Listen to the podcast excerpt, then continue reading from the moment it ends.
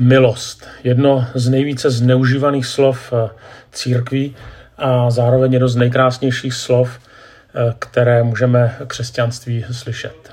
Nevím, jestli jste si to uvědomili, ale skoro ve všech eh, epištolách apoštol Pavel začíná pozdravem milosti. Je to v Římanům, první, druhý korinským, galackým, efeským, filipským, potom koloským, tesalonickým, první, druhá, potom Timoteovi, obě dvě i Titovi, i Filemonovi. Vždycky stále dokola Pavel mluví o milosti. Jenže milost je nebezpečná v uvozovkách.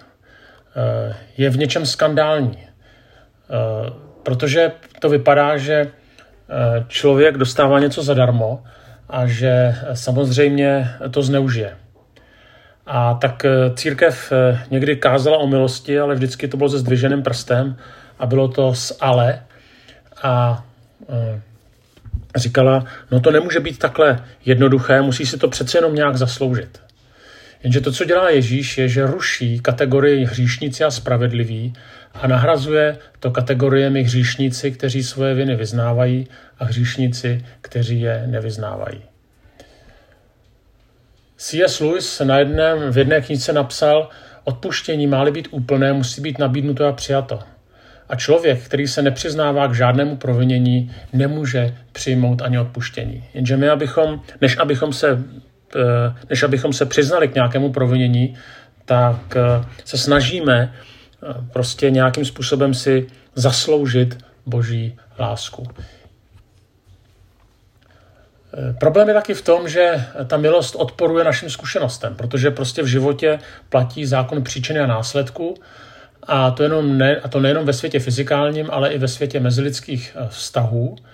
Eh, já to ukážu třeba na hinduismu. Budu citovat z knihy Dušana Zbavitele Hinduismus a jeho cesty k dokonalosti, kde Dušan Zbavitel, eh, jeden z našich nejlepších odborníků na hinduismu, tak říká, důležitým učením hinduismu je zákon karmanu, tedy učení o odplatě.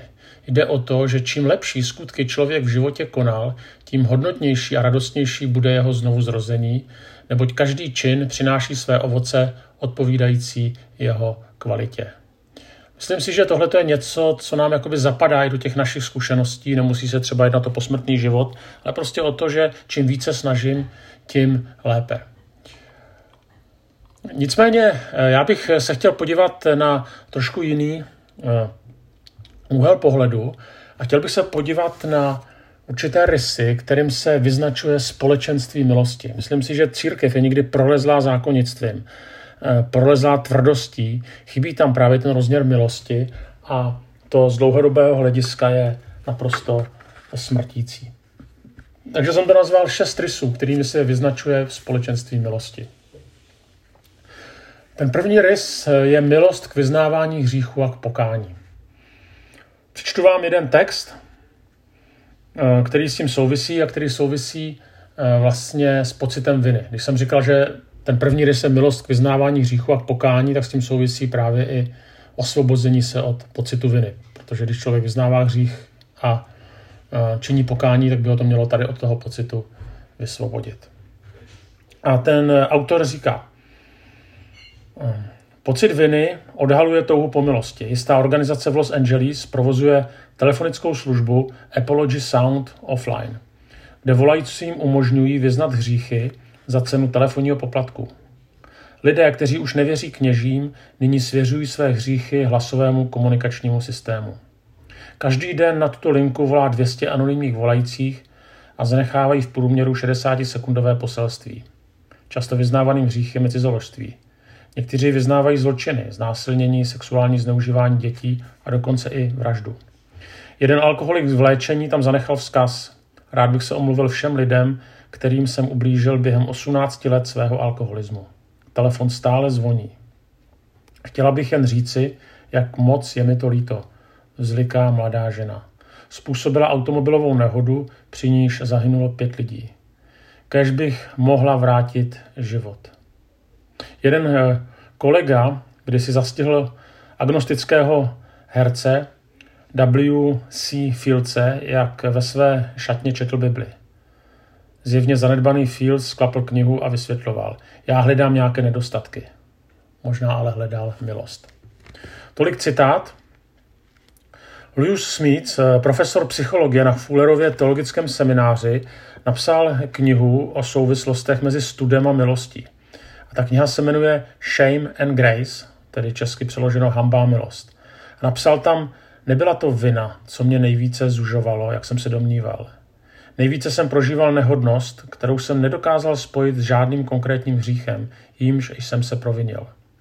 Víc než prominutí jsem potřeboval pocit, že mě Bůh přijal, že jsem jeho, že mě drží, potvrzuje a že se mě nikdy nevzdá.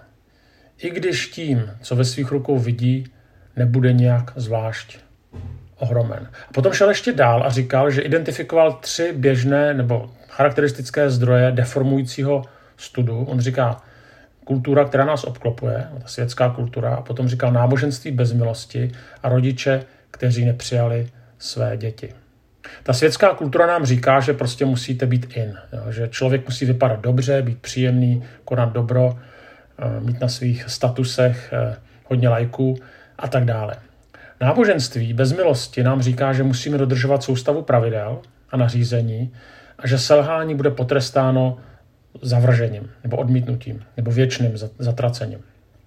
A rodiče, kteří nepřijali své děti, tak je častují výroky typu nestydíš se za sebe a vkloukají dětem do hlavy, že nikdy nedokážou vyhovět jejich představám a získat si jejich uznání a pochvalu. A zvláště ty eh, druhé dva rozměry, to znamená nedostatek milosti a potom eh, rodiče, kteří nepřijali své děti, eh, tak vlastně mají co dočinění právě s pocitem viny a s nedostatkem milosti. No a právě pokud ve společenství církve není milost, samozřejmě v jakémkoliv společenství, ale mluvíme o církvi, tak se prostě bojím nějakým způsobem na sebe něco v uvozovkách vyzradit. Eh, bojím se vyznávat svoje hříchy. Eh, bojím se být otevřený. Já sice vím, že jsem omilostněný hřích, hříšník, ale zároveň prostě vím, že to takhle prostě není a že jakmile by se na mě něco provalilo nebo dal bych najevo nějakou svoji slabost, tak běda mi.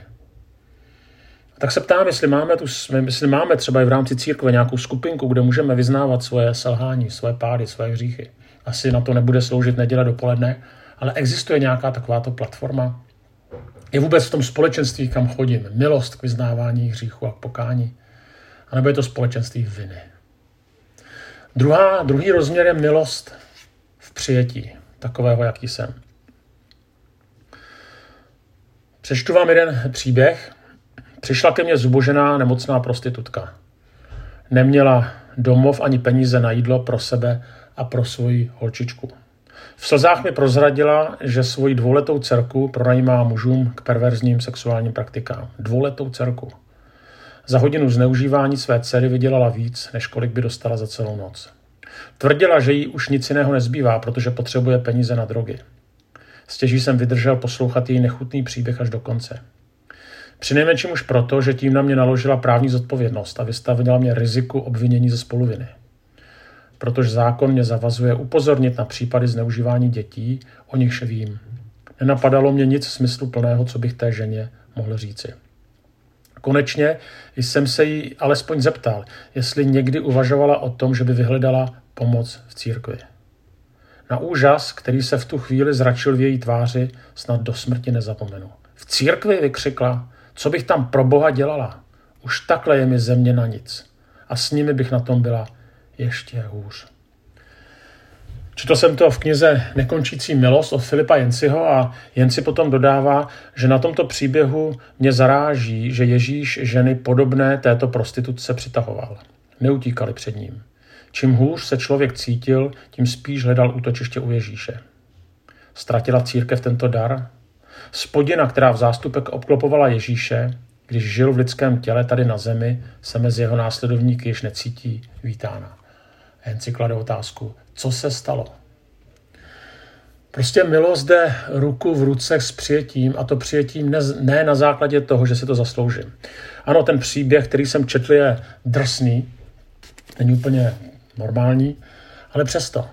Jo, nemusíme dělat takové šílenosti, jako jsme četli u té ženy, ale velmi často prostě cítíme, že jaksi ta milost to není jen tak, musíme si nějak zasloužit, ale milost je nezasloužená.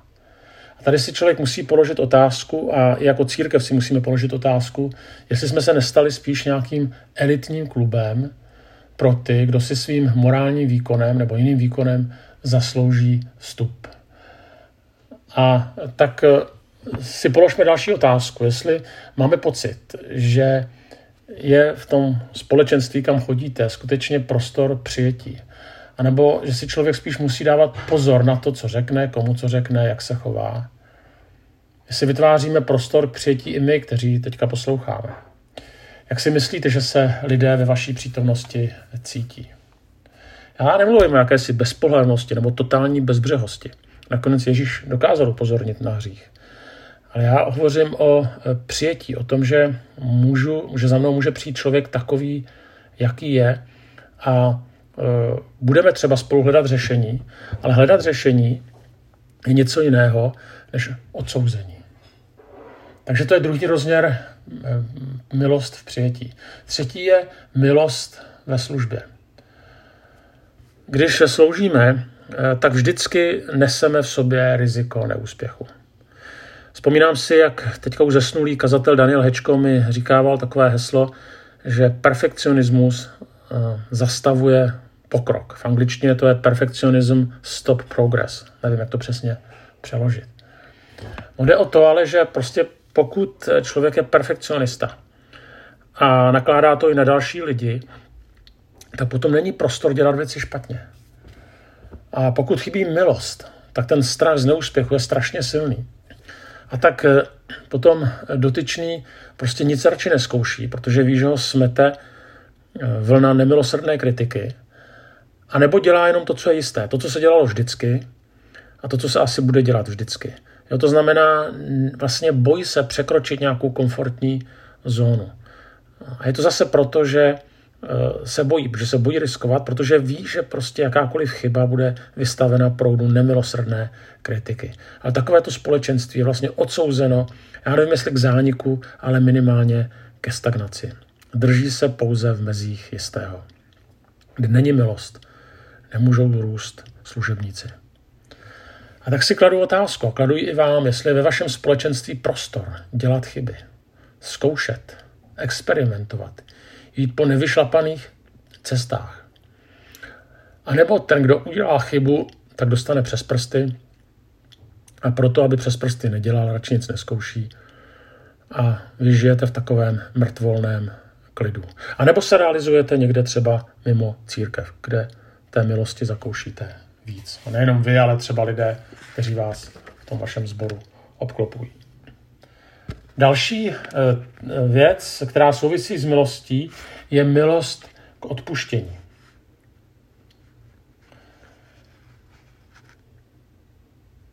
Přečtu eh, příběh nebo takovou zkušenost eh, amerického černorského kazatele Martina Luthera Kinga, který napsal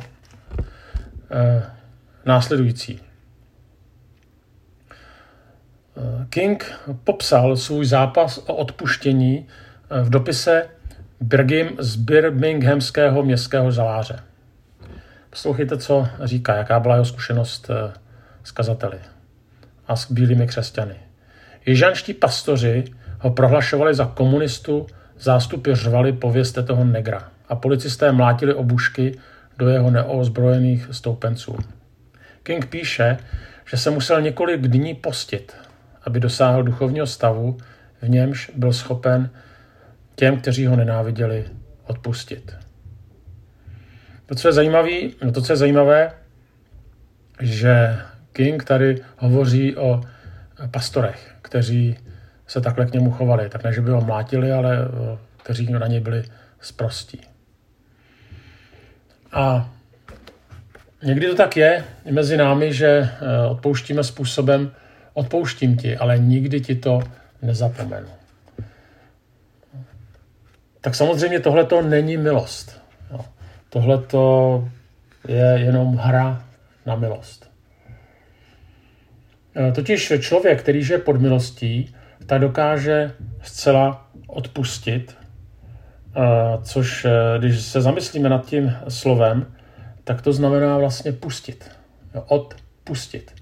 To znamená pustit všechny špatné pocity, všechny negativní nálady proti těm, kteří mě ublížili.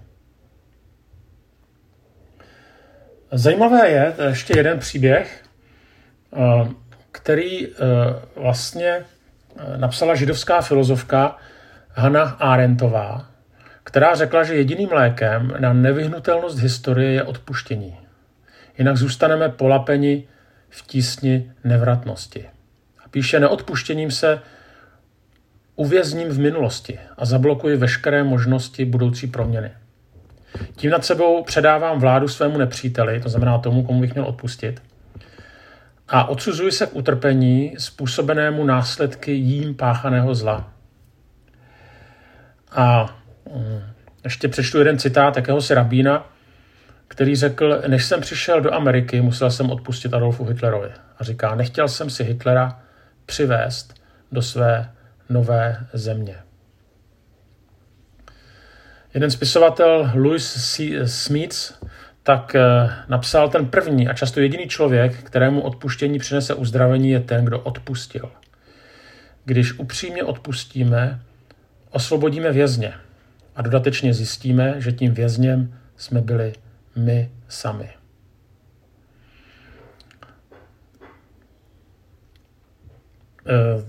Určitě znáte příběh biblického Josefa.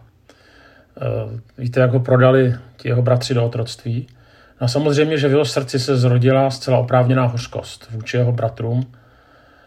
A eh, nakonec to, co je zajímavé, že svému synu dal jméno Manases. A to znamená ten, který přináší zapomenutí.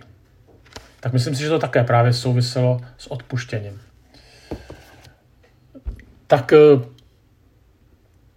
se zase si kladu otázku. Jestli ne, nenosíme vůči někomu pocit křivdy, jestli je ve vašem společenství skutečný, skutečné smíření, jestli se, jestli se lidi prostě odpustili, nebo tam vytahují staré věci, staré rány. Eh, je to, sami si na to odpověste a taky si odpověste na to, jestli vy sami jste odpustili, nebo jestli vy sami si taky nenesete nějakého člověka na zádech, jako baťoch. Tak, další, co souvisí s milostí, je, že to, co nás eh, táhne dopředu, je jiný zdroj energie než strach. Totiž eh, motivací milosti je vděčnost. Prostě bylo mi odpuštěno a já nemohu jinak, než být vděčný. A proto něco dělám. Z vděčnosti. Hledám, jak bych odpověděl tomu, který mi odpustil, Pánu Bohu skrze Pána Ježíše Krista. Totiž pokud něco dělám, protože se bojím, nebo abych si třeba Boha usmířil, tak to moje počínání je křečovité. Samozřejmě určitá, určitý strach je v každém vztahu v tom smyslu, že se jako bojím zranit třeba svoji manželku. Ne proto, aby se mi nepomstila, ale, pro, ale protože ji mám rád. To znamená, eh, tím prvotním motivem mého života mých skutků by měla být láska, nikoli strach nebo snad snaha si usmířit Boha. A nebo také si usmířit někoho z lidí, něco někomu dokázat. Eh, nebo se vyšplhat v nějakém pomyslném žebříčku, v nějaké pomyslné hierarchii. To všechno je smrtící. No a tak si zase položte otázku, jestli ve vašem společenství není někdo, kdo působí dusno a strach jak eh, často lidé vyjadřují eh, třeba i za vás, nebo za váš sbor, za vaše společenství vděčnost. A taky vy sami, jestli jste těmi, kdo spíše kritizují, anebo těmi, kdo pozbuzují. Kdy naposledy jste někomu poděkovali, sdělili, sdělili mu, že si ho vážíte. A nebo spíš kolem sebe šíříte atmosféru dusna a strachu. Asi před eh, měsícem jsem měl televizní bohoslužbu a Hmm. Něco jsem tam taky mluvil o milosti. A potom mi přišel e-mail a v tom e-mailu mi psal nějaký rozhořčený člen církve, že to bylo hrozné, to, co jsem tam předváděl. A ten důvod byl, že jsem si strčil ruku do kapsy. Tak já jsem si ten přenos ještě pustil a skutečně několikrát jsem si strčil ruku do kapsy. A ten dotyčný mi říkal, co tím sledujete. chcete ovládnout církev novou kulturou? A já jsem mu odepsal, že člověk, když mluví, zvláště když je nervózní, takže dělá takzvané pohyby mimo děk. To znamená, že eh, nevím, si třeba škrábe nebo drbe nebo se strká ruku do kapsy. A že by mě spíš zajímalo, co si myslel o tom kázání, než o tom, že jsem si strčil ruku do kapsy. A on mi odepsal, že mm, kdybych byl chytrý, takže bych mezi řádky toho jeho prvního e-mailu pochopil, co mi chtěl vlastně říct. A vlastně mi toho člověka bylo strašně líto. Já už jsem mu neodpustil, já už jsem mu, ne neodpustil, já už jsem mu neodepsal.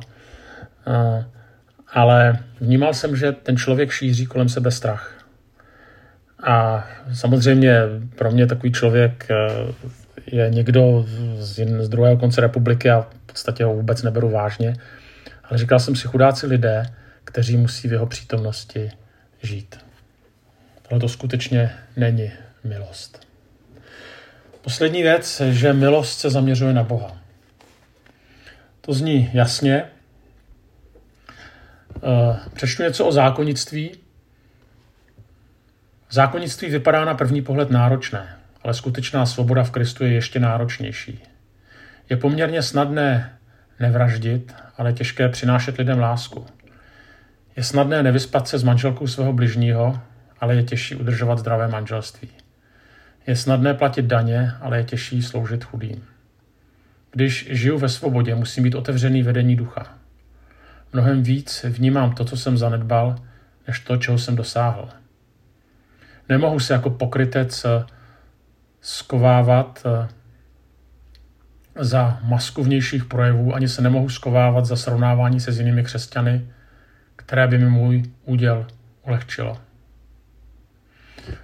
Jeden teolog napsal nedoceněný, nedocenění zákona vede k náboženskému zákonnictví. Jeho správné ocenění vede člověka k hledání milosti. Co tím vlastně chci říct, že zákonnictví se zaměřuje na skutky, na metody, na činnost, na morálku. A to všechno není jaksi samo o sobě špatné, ale špatné to je, když to nahrazuje skutečně Pána Boha. A tady tyhle ty všechny věci jsou až druhotné. Pán Ježíš nezrušil zákon, ale naplnil ho. A člověk, který žije pod zákonem, tak žije z toho, co vykonal pro druhé a pro Boha. Ale opakem toho je, že žiju z toho, co Bůh udělal pro mne. A to se stává tím eh, startovním bodem. Eh, tak tohle to bylo asi takových šest, eh, šest oblastí, které mají co dočinění z milosti. Já to ještě jednou zopakuji, že společenství, které se vyznačuje milostí, tak je tam milost k vyznávání hříchů a osvobození od pocitu viny, milost v přijetí, milost ke službě, milost k odpuštění, jiný zdroj energie než strach a zaměření na Boha, vlastně jakoby nějaké vymazání zákonnictví. A tak eh, tenhle ten podcast byl k určité reflexi a možná i k tomu, abychom znova, nově okusili to, co je tak důležité, a to je boží milost. Tak vás tom pán Bůh vede.